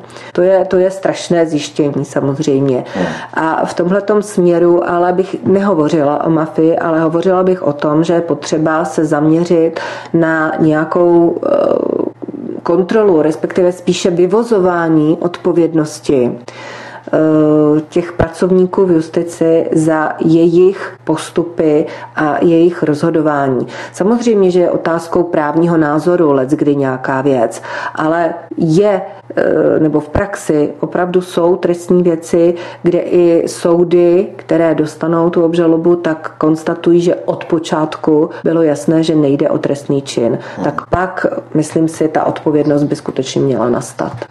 My tu totiž stále hovoříme o jakémsi ovlivňování justice. To je také poměrně nekonkrétní. Co to je to ovlivňování? Je to, řekněme, myšlenkový trend nebo napojení na politickou sféru? Co to je? No, ještě nemůžeme zaměňovat, možná nebo házet do jednoho pytle justici míněno soudy a míněno státní zástupce, protože přece jenom soudy mají jinou pozici. Soudy jsou e, pilířem, vlastně ústavním pilířem a představují opravdu top v rozhodování o právech, e, respektive povinnostech občanů. Když to státní zastupitelství je v ústavě řazeno pod moc výkonou a je tedy spjato více e, s mocí výkonou, to znamená, je spjato e, s vládou, je spjato se strategií vlády v rámci trestního řízení. Takže to, co bude nebo nebude stíháno, určují v zásadě poslanci nebo senátoři tím, že přijmou nějakou legislativní změnu a podobně. Ale jsou to prostě politici. A státní zastupitelství, které e, reaguje samozřejmě na tyto právní úpravy, tak je tímto způsobem korigováno vlastně politikou. Ale v rámci vlastního rozhodování konkrétního státního zástupce o tom, že někdo bude, nebude stíhán a podobně, tak tam už by žádné jiné tlaky a ovlivňování ze strany té moci výkonné být samozřejmě nemělo. Jestli je nebo není, to si musí každý zhodnotit sám a říct sám za sebe. Já osobně jsem se v životě eh, setkala snad pouze jednou eh, s tím, kdy eh, se na mě obrátil bývalý předseda poslanecké sněmovny, pan Zaorálek, a v jedné trestní kauze se dožadoval nějaké informace. Za celou svoji kariéru jindy jsem se s ničím takovým nesetkala. Nesetkala jsem se s tím ani u premiéra Paroubka, ani u Topolánka, ani u Fischera a ani u Nečase, musím říct. U žádných z těch premiérů nebo z politiků jsem se nesetkala. No, k tomu bych se právě vrátil v rámci těch tlaků, protože tady jde bez pochyby o citlivou hranici mezi mocí soudní, mocí výkonnou, tedy exekutivou, čili vláda, prezident. Eh, jak je to teď? Jaké informace může ministr spravedlnosti po státním zastupitelství požadovat? Je to nějak přesně vymezené, aby tady skutečně nedocházelo k průniku moci soudní a výkonné?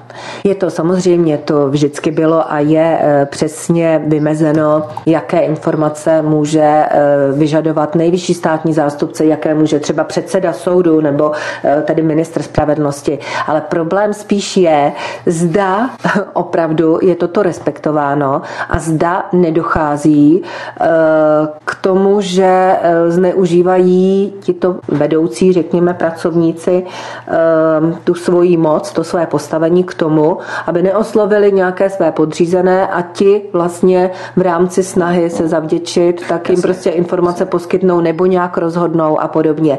Ale to, to nelze asi zobecňovat, protože skutečně je to případ od případu a že by něco takového nefungovalo, to prostě nelze vyloučit. Jak už jsem říkala na začátku, v justici všude pracují lidé se svými lidskými vlastnostmi a nelze vyloučit, že prostě eh, tam budou samé eh, charakterově pevné osobnosti, které nepodlehnou tomu, když minister spravedlnosti zvedne telefon, zavolá a eh, požádá si nějakou informaci. Ale znovu já za sebe opakuju, mně se něco podobného stalo jenom v jednom případě, v žádném, v žádném jiném za celou mou kariéru. V rámci toho průniku úniku politiky do justice, tak eh, možná jsem zaspal dobu, jo, ale je to ještě u nás tak, že o postech ve vedení státních zástupců rozhoduje člen vlády nejvyššího státního zástupce, jmenuje vláda, úřady dalších postů ve vedení justice potvrzuje žalobce, minister spravedlnosti. Takže i když se období působení státních zástupců nepřekrývá s čtyřletým volebním obdobím, tak platí dnes stále, že kariéra státních zástupců je závislá na exekutivě, čili na vládě, takže spojení moci výkonu výkonné a moci soudní. Je to jenom ta otázka jmenování. Otázka toho vlastního fungování pak už vůbec ne. Já právě musím říct, že nesouhlasím s názory, které říkají, no oni státní zástupci se bojí, protože by je někdo mohl odvolat a podobně. Vůbec ne. Protože jestliže mám svůj názor na nějakou trestní věc a jsem řadový státní zástupce, tak se vůbec nemusím bát toho šéfa, nemusím se bát ministra, protože mě z té pozice toho státního zástupce nemůže dostat v úvozovkách nikdo jiný, nežli kárný senát nejvyššího správního soudu.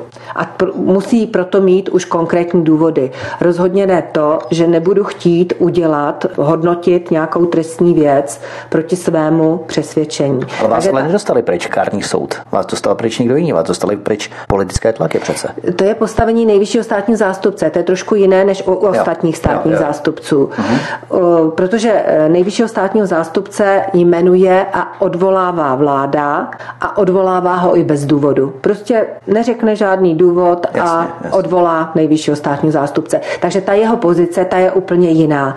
Ale ostatní státní zástupci skutečně nemohou být odvoláni, přeloženi, hmm. nějak s nimi nakládáno prostě bez jejich souhlasu tak, aby prostě to šlo mimo kárné řízení. Takže ta jejich pozice v rámci výkonu vlastní činnosti je velice silná. Myslíte, že by se vláda měla vzdát podle vás té pravomoce jmenovat eh, státní žalobce, že by si žalobci o obsazování svých funkcí měli rozhodovat sami, nebo by se jednalo o jakýsi stát ve státě ještě větší než je teď, anarchii narušující jaksi základní architekturu rozdělení moci, subordinaci kdo komu podléhá. Ani tak ne na té stránce nezávislosti, ale na stránce jmenování, což se navzájem nemusí vylučovat. To je taky pravda. Hmm. Já si myslím, že by asi bylo dobře, tak jako je tomu u soudců, aby přeci jenom pak, když se zvedne i prestiž a doufám, že potom i odpovědnost těch eh, státních zástupců, tak eh, u soudců je tam eh, kontrasignace vlastně premiér a prezident. Takže možná by nebylo od věci, aby se přemýšlelo o tom, jestli u těch státních zástupců by nebylo vhodné, aby tu kontrasignaci nejen k ministru, protože u řadových státních zástupců rozhoduje minister spravedlnosti, pouze u nejvyššího státního zástupce je to vláda, tak aby kromě ministra se podílel ještě jiný subjekt. Uh-huh. On to je sice fajn, teoretické právo, jak by to asi mělo fungovat v učebnicích, nicméně vy vylučujete tady možnost domluvy skupin v justici, u kterých se určité případy nebo kauzy řetězí, protože v případě Čunek, když se k tomu vrátíme, tak k tomu ovlivnění bez pochyby došlo na několika stupních justice. Sama jste to potvrdila, tak eh, není to právě tenhle ten případ? A já jsem právě nevyloučila, já jsem právě říkala, že samozřejmě je to možné, ale neviděla bych v tom uh, mafii jako takovou. Myslím si, že to je prostě selhávání jednotlivců. Selhání jednotlivců samozřejmě můžeme posuzovat i do toho okamžiku, kolik těch jednotlivců bude. Pokud těch jednotlivců bude samozřejmě více, tak eh, můžeme uvažovat i nad tím, jestli tady už se nevytváří právě nějakým způsobem příznivé zákonné prostředí pro to, aby ti jednotlivci mohli takto jednoduše selhávat. Eh, kdy, kdyby tak kooperovali pravidelně a ve všem, pak asi určitě ano, pak asi určitě ano, ale um, nemyslím si, že by to bylo prostě pravidlem, spíše bych řekla, že se jedná o nějaké výjimky. Aha. Každý, kdo pracuje dlouhodobě v justici, tak dobře ví, jaká jména jsou spojená s vrcholními státními činiteli justice už od roku 89 v podstatě. Abychom se tu nebavili příliš abstraktně, že něco někde funguje, někdo někde s někým je ve spojení s někým a my ani pořádně nevíme s kým. To jsou vždycky taková ta mlhavá žvanění vyvolávající v posluchačích absolutní nevědomost, jenom v podstatě dávají tušit, co si mlhavého, že tu existují určitá spojení. Můžeme si dovolit aspoň trochu konkretizovat, když máme prý tu svobodu slova, názoru. Eh, můžete mít třeba i vy svůj názor, nebo se bojíte konkretizovat ta jména? Já samozřejmě mohu mít svůj názor, ale já přesně teď vám možná nerozumím. Přesně nevím, kam, kam směřujete. No já směřuju tak, že v podstatě to není žádná tajná informace. Někdo přece působil na vedoucích ministerských funkcích, ať už generální prokuratury a pak byli v nejvyšších pozicích v rámci justice. Tak eh, kde byl třeba takový ministrem nebo na generální prokuratuře a tak dále? Ta spojení těchto lidí jo, v rámci justice, politiky a tak podobně. Tak určitě nejvíc, největší spojitost s politikou politikou a myslím si, že to přetrvává stabilně, měl eh, pan doktor Rychecký, který v podstatě tu justici výrazným způsobem ovlivňuje od roku 89. To si myslím, že určitě na, na všech těch svých pozicích, na eh, kterých působil. A i v podstatě na úrovni teď eh, ústavního soudce, respektive předsedy ústavního soudu nechci zase spekulovat, ale v novinách jsem si přečetla, že měl usilovat eh, nějakým způsobem o eh, projednávání ohledně persony eh, předsedy nejvyššího správního soudu. Hmm. Takže jeho vliv na, na personální obsazenost je rozhodně výrazná, velká. Hovoří bývalá nejvyšší státní zástupkyně doktorka Renata Vesecká, která je naším dnešním hostem u nás na svobodném vysílači. Od mikrofonu vás zdraví Vítek, vy posloucháte dále naše vysílání a budeme v něm pokračovat i po písničce, kdy se vrhneme na poslední vstup našeho rozhovoru. Hezký večer, příjemný poslech. Bývalá nejvyšší státní zástupkyně doktorka Renata Vesecká je hostem u nás na svobodném vysílači, se kterou si povídáme právě dnes a od mikrofonu vás zdraví Vítek. Co se týče Pavla Němce ještě, se kterým jste si stěžovala na Marii Benešovou, která vás označila za justiční mafii, tak s Pavlem Němcem měla, nebo takto, s Pavlem Němcem byla spojovaná miliardová zakázka na provozování elektronického systému domácího vězení. To byly ty elektronické náramky, jestli si na ně někteří vzpomínáme. Angažoval se tam i Luděk Kuláš a další lidé. Měl podle vás eh, Pavel Němec, eh, respektive jeho advokátní kancelář, vliv na konečnou podobu toho tendru? Jak se o tom psalo? Vzpomínáte si na to ještě?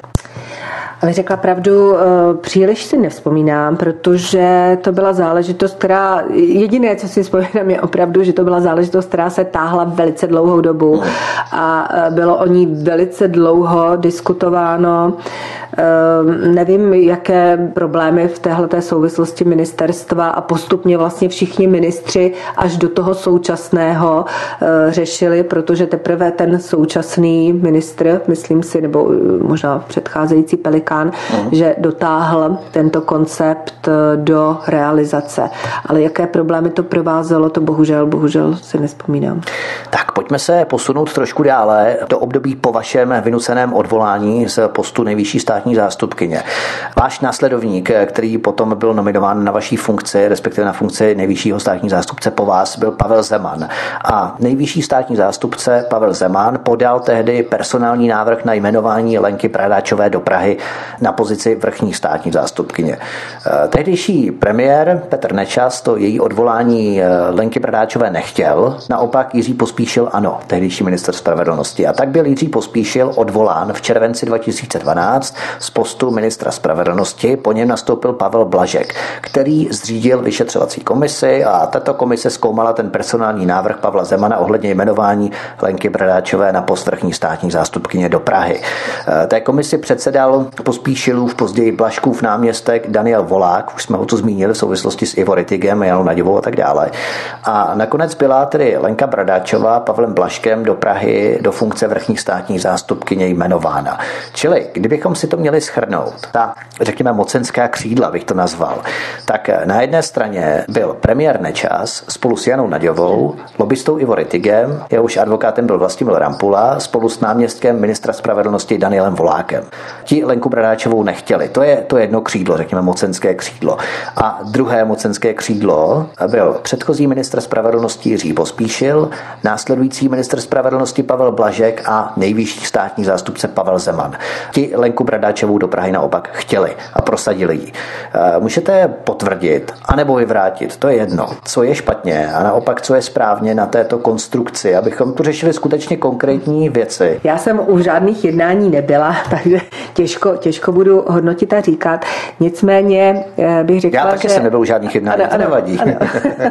Ale tak nějak si to dávám logicky dohromady v rámci určitých mm. konstrukcí propojení, kdo koho chtěl a kdo koho odvolával, kdo koho nechtěl a tak dále. Mm. Tak... Mm. Určitě mohu potvrdit, že Ehm, ministr Pospíšil měl velice blízko k Lence Bradáčové a kooperoval s ní v podstatě v době, kdy ještě nebyl ani ministrem spravedlnosti. A poté, kdy fungoval na ministerstvu spravedlnosti, tak ehm, jeho zájmem bylo, aby eh, rozhodně v nějaké funkci v rámci státního zastupitelství eh, paní doktorka Bradáčová fungovala. Faktem je, že i já jsem jí nabídla pozici náměstkyně vrchního státního zástupce ale tu odmítla, takže pravděpodobně eh, čekala na příležitost vrchní státní zástupkyně. Myslíte, že to její odmítnutí pramenilo z toho nebo stálo na tom základě, kdy byla připravovaná kauza rád, pomocí níž se ona vyšvihla právě na vrchní státní zastupitelství? To si nemyslím, to asi ještě v bylo té ještě době. Brzo. To, ano, to bylo, 12, ještě to bylo brzo. 20, to bylo ještě brzo. Aha. Pavel Zeman si jako jednoho ze dvou náměstků vedle Igora Stříže zvolil Stanislava Mečla.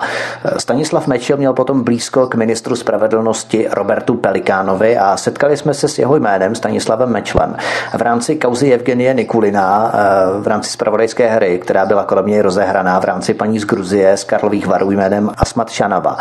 Setkala jste se v nějaké souvislosti s tímto jménem Stanislav Mečel?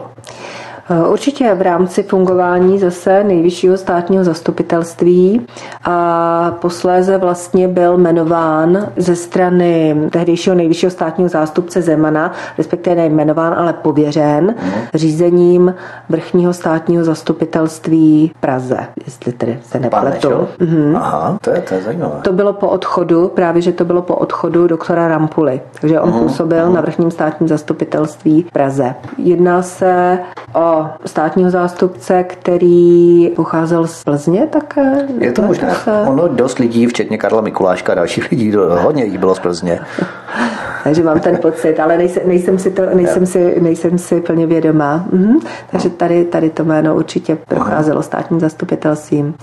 Totiž ono je zajímavé, že Stanislav Mečil měl určité vazby na ex-ministra spravedlnosti Roberta Pelikána z Hnutí Ano a dříve byl náměstkem Pavla Zemana. To je jedna věc, ale třeba právě mnou zmíněný plukovník Karel Mikuláš, šéf expozitory UOZ bývalé eh, v Plzni pod Robertem Šlachtou tehdy. Potom přešel na ministerstvo spravedlnosti také pod Roberta Pelikána, stejně jako Stanislav Mečel. No, ale Karel Mikuláš byl dříve také osobním nevím, pobočníkem nebo asistentem také Pavla Zemana, čili tady jsou dost významné vazby Pavla Zemana a jeho lidí na politickou garnituru. Nepřipadá vám to tak trošku zvláštní?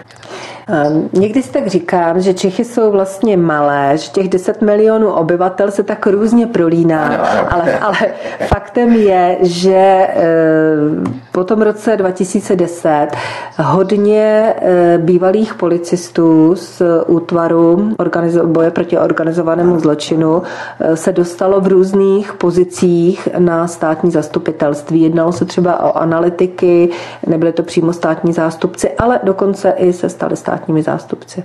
Můžeme hovořit třeba o Marku Foglarovi, analytikovi, který pracuje právě pod eh, Lenkou Bradáčovou a tak dále, ale eh, dále tu jsou patrná velmi silná napojení a to bych se chtěl právě vás zeptat. Napojení skupiny kolem Lenky Bradáčové a Pavla Zemana na americkou ambasádu.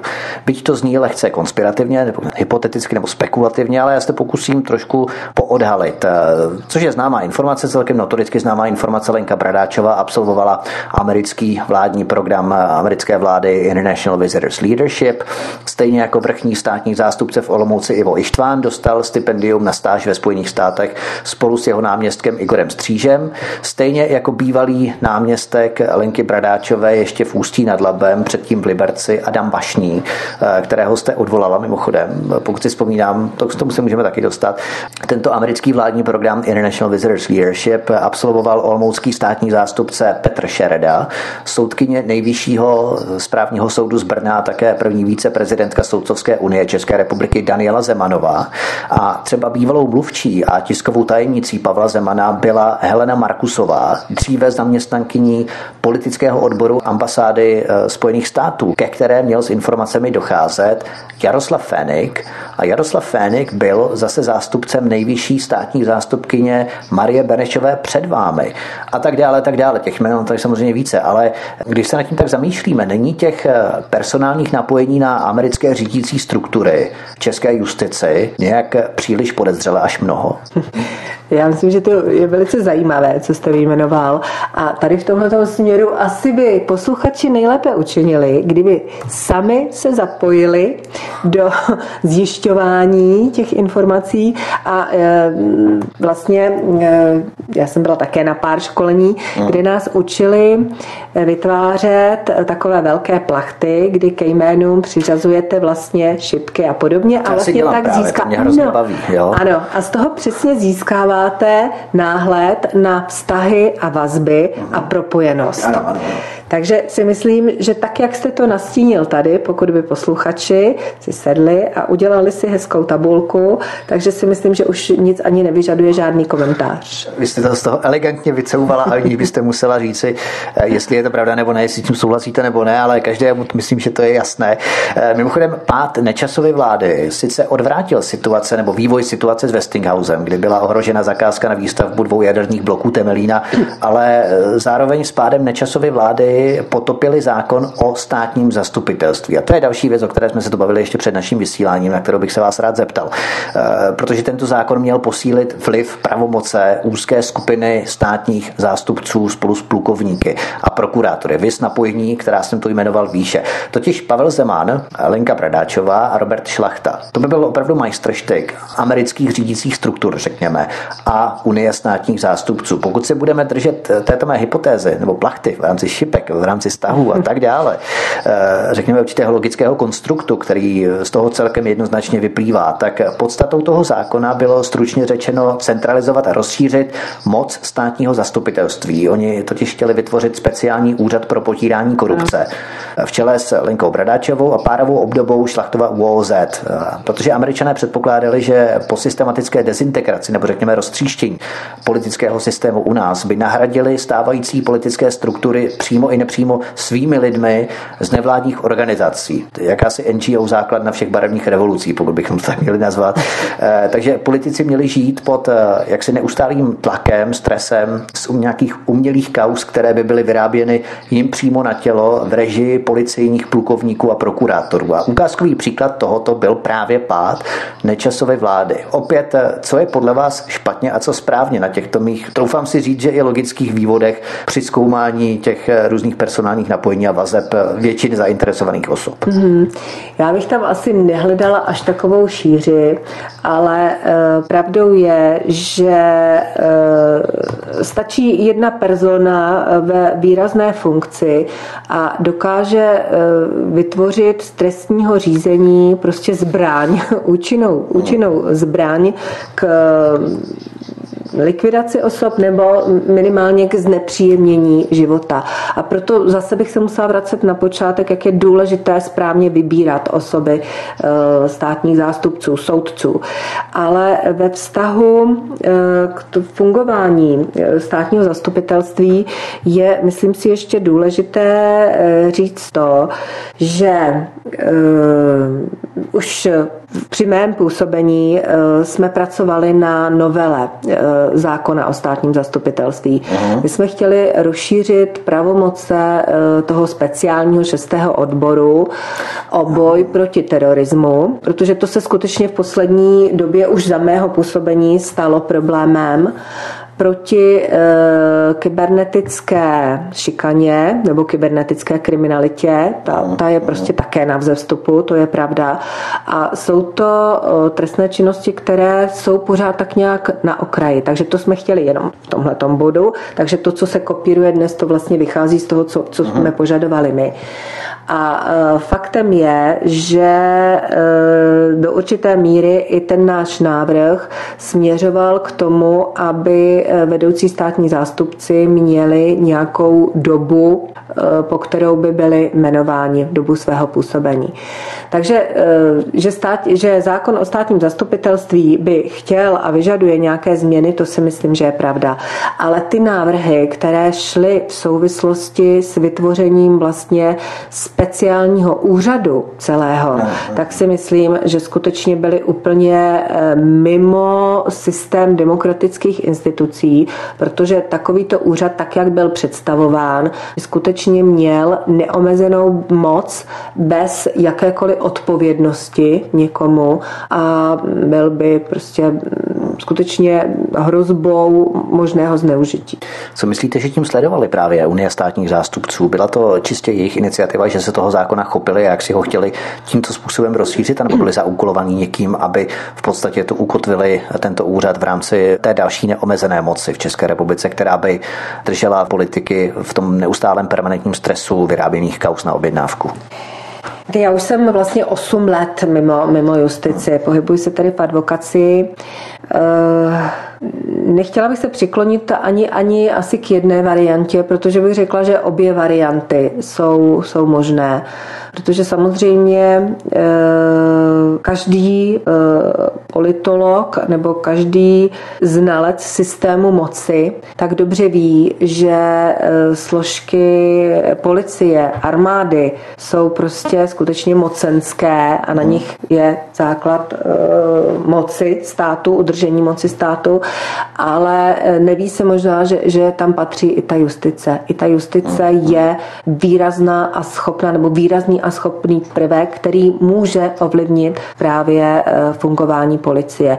A bohužel buď eh, někdy tou menší schopností státních zástupců, liknavostí, nebo nechci snad říct, že někdy účelně, ale nechci to ani vyvracet, že by to tak nemohlo být, tak dochází k tomu, že posiluje eh, policie a vidíme to na stoupajícím počtu, razantním stoupajícím počtu odposlechů, domovní prohlídky, prohlídky jiných prostor a uh, někdy... Myslíte, že to je důvod ne tím posilováním policie, ale posilováním naopak zločinnosti, kriminality, že policie na to musí reagovat? Samozřejmě, že také, pakliže se jedná o čistou kriminalitu, tak je naprosto nezbytné na to reagovat, ale bohužel právě uh, třeba, když jste tady zmínil uh, Alenu Vytázkovou, tak případ, kdy byla kriminalizována a skončilo to s prošťujícím rozsudkem po také x letech. Ano. Je teď vystavena dalšímu trestnímu stíhání, které začalo tím, že 30 policistů šlo pro uh-huh. jeden jmenovací dekret. Uh-huh. Takže to si myslím, že jsou právě ty prvky, kdy ta uh, síla a arogance státní moci je nepředstavitelná. Uh-huh. Já budu mít rozhovor s hosty z Venezuely, kdy právě jsem studoval ty politické různé vazby ve Venezuele a to jste mi právě připomněla to, že nejenom policie a armáda, ale i hlavně justice musí být základem moci toho státu, protože Nicolas Maduro právě uchopil i nejvyšší soud eh, z jeho pozice, mm-hmm. kdy on ovládá nejvyšší soud a ten může v podstatě znepříjemňovat práci eh, v pojetí venezuelské ústavy a venezuelského trestního řádu i poslancům v rámci parlamentního schromáždění ve Venezuele. Tak to je přesně ono, jakým způsobem eh, si mocenské struktury mohou uchopit právě ty stěžejní mocenské pilíře. Ale za vašeho působení docházelo totiž k tomu, že kdo si z policie nebo státních zástupců vynášel informace z vyšetřovacích spisů. Vy jste potom následně pověřil BIS, respektive takto. Požádala jste premiéra, aby pověřil BIS, která měla zjistit, kdo to byl. BIS pracuje pouze s informacemi, ale nemá výkonné pravomoce, čili ona nemůže nikoho předvlávat, vyslíchat, zadržet, vyšetřovat a tak dále. Takže proč o tom mluvím? Protože když se BIS na někoho obrátí s dotazem a ta daná osoba odmítne dotaz zodpovědět, tak tím to pro ně končí. Takže nemají oni ty výkonné pravomoce, jak si, jo. Takže vy jste skutečně očekávala, že BIS by mohla eventuálně něco vyšetřit. Kdo vynášel ty informace? E, není to vyšetřování, není to pravé slovo, protože správně říkáte, že to není orgán pro vyšetřování, ale je to orgán, který má schromažďovat informace. A e, i v současné době vlastně e, tento orgán skromažďuje informace, které někdy slouží potom nebo vedou k trestnímu řízení, protože je e, povinnost předávat informace policejním orgánům. Takže v tomto duchu byla myšlena i ta činnost, eventuální činnost BIS. Znamená zmapovat informacemi, kde jsou ty hlavní zdroje. Tak fajn, pojďme k poslední poslední kauze, aby posluchači nebyli zklamaní, protože na začátku jsme tu zmínili promo pro Gripeny a Pandury. Tak eh, pojďme se právě na tuto kauzu podívat ještě závěrem, eh, protože my jsme tu hovořili o Spojených státech amerických, budeme se podívat na jednu z těch kauz, a to kauzu nákupů Pandurů. Tady šlo o zakázku od české armády za bezmála 25 miliard korun na 234 nových obrněných transportérů Pandur. Eh, zkuste nám vysvětlit vůbec podstatu podezření z nějakého závažného pochybení způsobeného ministerstvem obrany.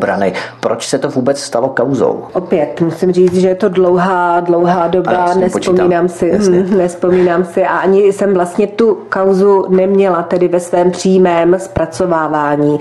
Takže to by vždycky byla spíš otázka na ty dozorové státní zástupce, eventuálně dohledové. Nicméně, pokud eh, si vybavuji k této trestní věci, tak tam vznikl problém s korupčním jednáním. které mohlo provázet tuto zakázku.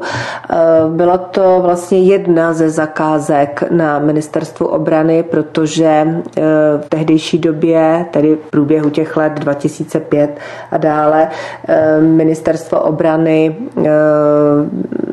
realizovalo řadu zakázek na vyzbrojování armády a vím, že tam bylo spousta trestních oznámení, které provázely tyto zakázky, ale opravdu nějaké bližší detaily, něco víc tady k těm kauzám já si nejsem schopná vybavit. Jasně. U této kauzy výrazně vystupoval Aleksandr Vondra, bývalý ministr jak zahraničních věcí, tak i obrany. Aleksandr Vondra byl jednatelem americké lobistické firmy Dudko Worldwide Prague v České republice. Týn 641 lomeno 4 Praha 1. Jejíž mateřská americká společnost Dudko měla uzavřenou smlouvu o lobbingu s General Dynamics. General Dynamics je americký zbrojařský komplex eh, velký. A tlak této Dudko Worldwide americké, která měla v České republice tu pobočku svou, jejímž jednatelem byl Alexander Vondra, tak tlak této Dudko Worldwide na nákupy od General Dynamics byly známé. General Dynamics totiž vlastní rakouskou zbrojařskou společnost Steyr, která byla výrobcem těchto transportérů Pandur, které se nakonec rozhodlo pořídit i České ministerstvo obrany.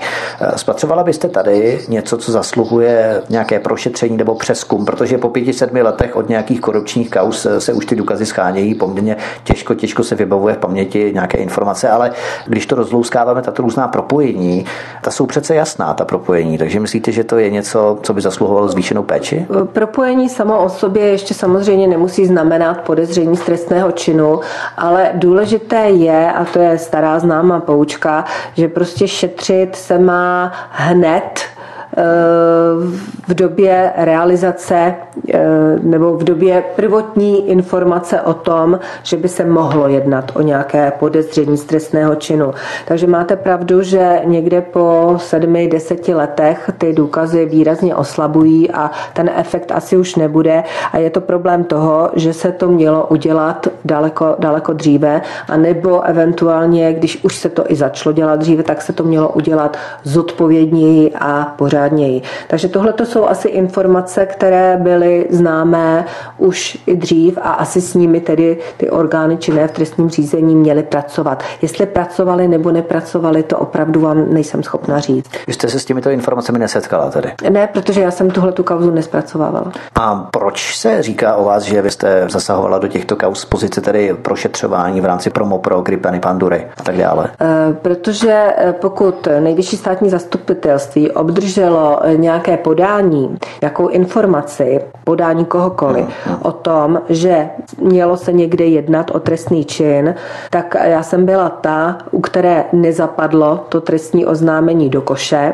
ale uložila jsem, aby e, místně a věcně příslušné orgány v té věci postupovaly dál a rozhodly nějak, protože tam rozhodnutí nebylo na nejvyšším státním zastupitelství, ale právě na těch věcně a místně příslušných. Takže u nás nebo u mě takové oznámení neskončilo v koši, ale naopak bylo uloženo ve věci šetřit. V roce 2003 si ještě generál Jiří Šedivý založil poradenskou firmu Generals SRO, Švédská ulice 22, Praha 5. A později začal lobovat za rakouskou zbrojovku Steyr, aby od české armády získala zakázku za bezmála 25 miliard korun na 234 nových obrněných transportérů Pandur, o kterých se tu hovoříme, o kterých se tu bavíme. Mm-hmm. Tu nakonec rakouský Steyr v podivném výběrovém řízení vyhrál. Soustředila jste se i na tuto větev ohledně lobbingu různých eh, zainteresovaných osob. V podstatě Alexander Vondra loboval za Dudko Worldwide, které mělo podepsané smlouvu o lobbingu s General Dynamics, vlastníkem toho rakouského Steyru a Jiří Šedivý loboval přímo už, ten šel přímo na Rakušany. Ten loboval za samotný Steyr, jak si, Rakušany. Jo, čili mm. tyto informace nevěděla, vy jste to pouze přidala právě těm kompetentním úřadům, aby to šetřili. Ano, a to je právě, pokud jsme hovořili nebo narazili na bezpečnostní informační službu, tak si myslím, že to je přesně eh, ta parketa jejich práce, tedy zjistit maximum informací, které pak budou předány orgánům orgánům činným trestním řízení, které na ně navážou těmi kompetencemi, které jim dává trestní řád nebo trestní zákonník. Vy jste totiž eh, spolu s rakouským vedoucím protikorupčního státního zastupitelství Walterem Dyerem podepsala dohodu o vytvoření Česko-rakouské amerického vyšetřovacího týmu. Co ta spolupráce obnášela, nebo co bylo smyslem toho společného vyšetřovacího týmu? Protože se jednalo o trestní věc, která vlastně přesahovala hranice, byla propojená s Rakouskem, tak e, smyslem bylo vytvořit základ pro to, aby právě ty věcně a místně příslušné orgány, ať už policie nebo dozorových, dohledových státních zastupitelství, mohly e, společně kooperovat, aby si mohli předávat informace. A dospěl se vůbec v rámci tohoto společného vyšetřovacího týmu k nějakým závěrům, které by vedly k obviněním a řekněme potrestáním konkrétních osob za předražené pandury. Totiž eh, ona tam padala jména jako Stanislav Gross, eh, bývalý ministr obrany Karel Kíno, jeho mhm. náměstek eh, Martin Barták, tuším, že tam mm-hmm. také figuroval. Mm-hmm. Za mého působení, pokud si dobře vzpomínám, tam probíhalo ještě šetření, tam probíhalo ještě vyšetřování, když jsem odcházela tady bylo všechno uhráno do vytracená, protože tady se dostávám právě k té podstatě napojení části justice na americké řídící struktury v rámci těch propojení, která jsme tu vytvářeli, nebo která jsem tu vytvářel, abych z toho netahal. Jo? protože skrze americkou ambasádu na jedné straně jo, a zakázku od rakouského Štajeru, který vlastní americký zbrojařský koncern General Dynamics na straně druhé. Plus do toho krásně zapadá i americký Westinghouse v rámci Temelína, kdy tato zakázka Američanů byla také ohrožena ruským strojatomem. Že jo? Takže se nám to tu úplně nádherně propojuje, kdy se tu hrála nějaká, řekněme, vyšší mocenská hra, dejme tomu, americké zbrojařské lobby i energické lobby, dejme tomu, energetické lobby, do které jste začala šťourat, jak si. Vy jste pověřila místně a věcně příslušné orgány k prošetřování a proto jste možná třeba mohla být odejta a nahrazena státními zástupci loajálními k těmto americkým strukturám třeba. Je to spekulace samozřejmě, ale logické vývody, jo, čistě.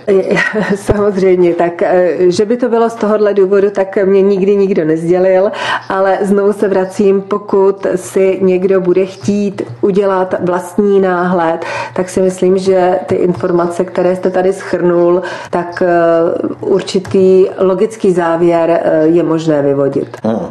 Tak eh, blížíme se ke konci našeho pořadu, dáme trošku oddychovější otázky. Jak dokážete vy třeba ve vašem soukromém životě relaxovat, řekněme, oddělit ten váš profesní život, ať dříve z pozice nejvyšší státní zastupky, jak dříve v rámci té vaší advokátní praxe soukromé, kterou dnes provozujete, tak jak to dokážete oddělit od vašeho osobního času? Lze to nějak hermeticky uzavřít, nebo se vám promítají třeba nějaké myšlenky v tíravě, třeba když nemůžete eh, večer usnout, přemýšlíte, jak co vyřešit? Určitě to oddělit nejde, protože přece jenom žijete jeden život a ta práce i soukromí se nějak prolínají, ale když vás ta práce baví a musím říct, že mě bavila vždycky, vždycky jsem dělala ráda, co jsem dělala a ono to zní tak trošku možná jako eh, smyšleně nebo Jasně, pateticky, pateticky, ale prostě to tak je. Musím říct, hmm. že, že všechno, co jsem dělala, jsem dělala ráda a dělám ráda i teď eh, v rámci té advokacie, tak ale eh, ty myšlenky se vám prolínají, protože eh, nemáte, o tom jsem taky už mluvila, nemáte žádnou přesnou pracovní dobu, nejdete si sednout od 8 hmm. do 4 do kanceláře, ale stane se, že teď v současné době třeba klient potřebuje nějakou právní pomoc v 9 hodin večer, tak prostě Jasně. jdete a poskytnete tu právní pomoc. Ale zase mm, třeba nerozumím lidem, kteří eh, pořád říkají, no já jsem tak už to nejistý práci, já už nemám čas jako na, na, na sebe a na svoje koníčky a vůbec už já jenom pracuju. Hmm. Myslím si, že to tak prostě není. Přestože ta moje práce je a vždycky byla náročná na čas, tak eh, vždycky jsem si našla a najdu prostor na to nějak se odreagovat. Hrozně ráda mám eh, setkávání s přáteli, protože nic, nic člověku tak neosvěží prostě mysl i den, než když si dobře popovídáte se svým dobrým přítelem nějakým.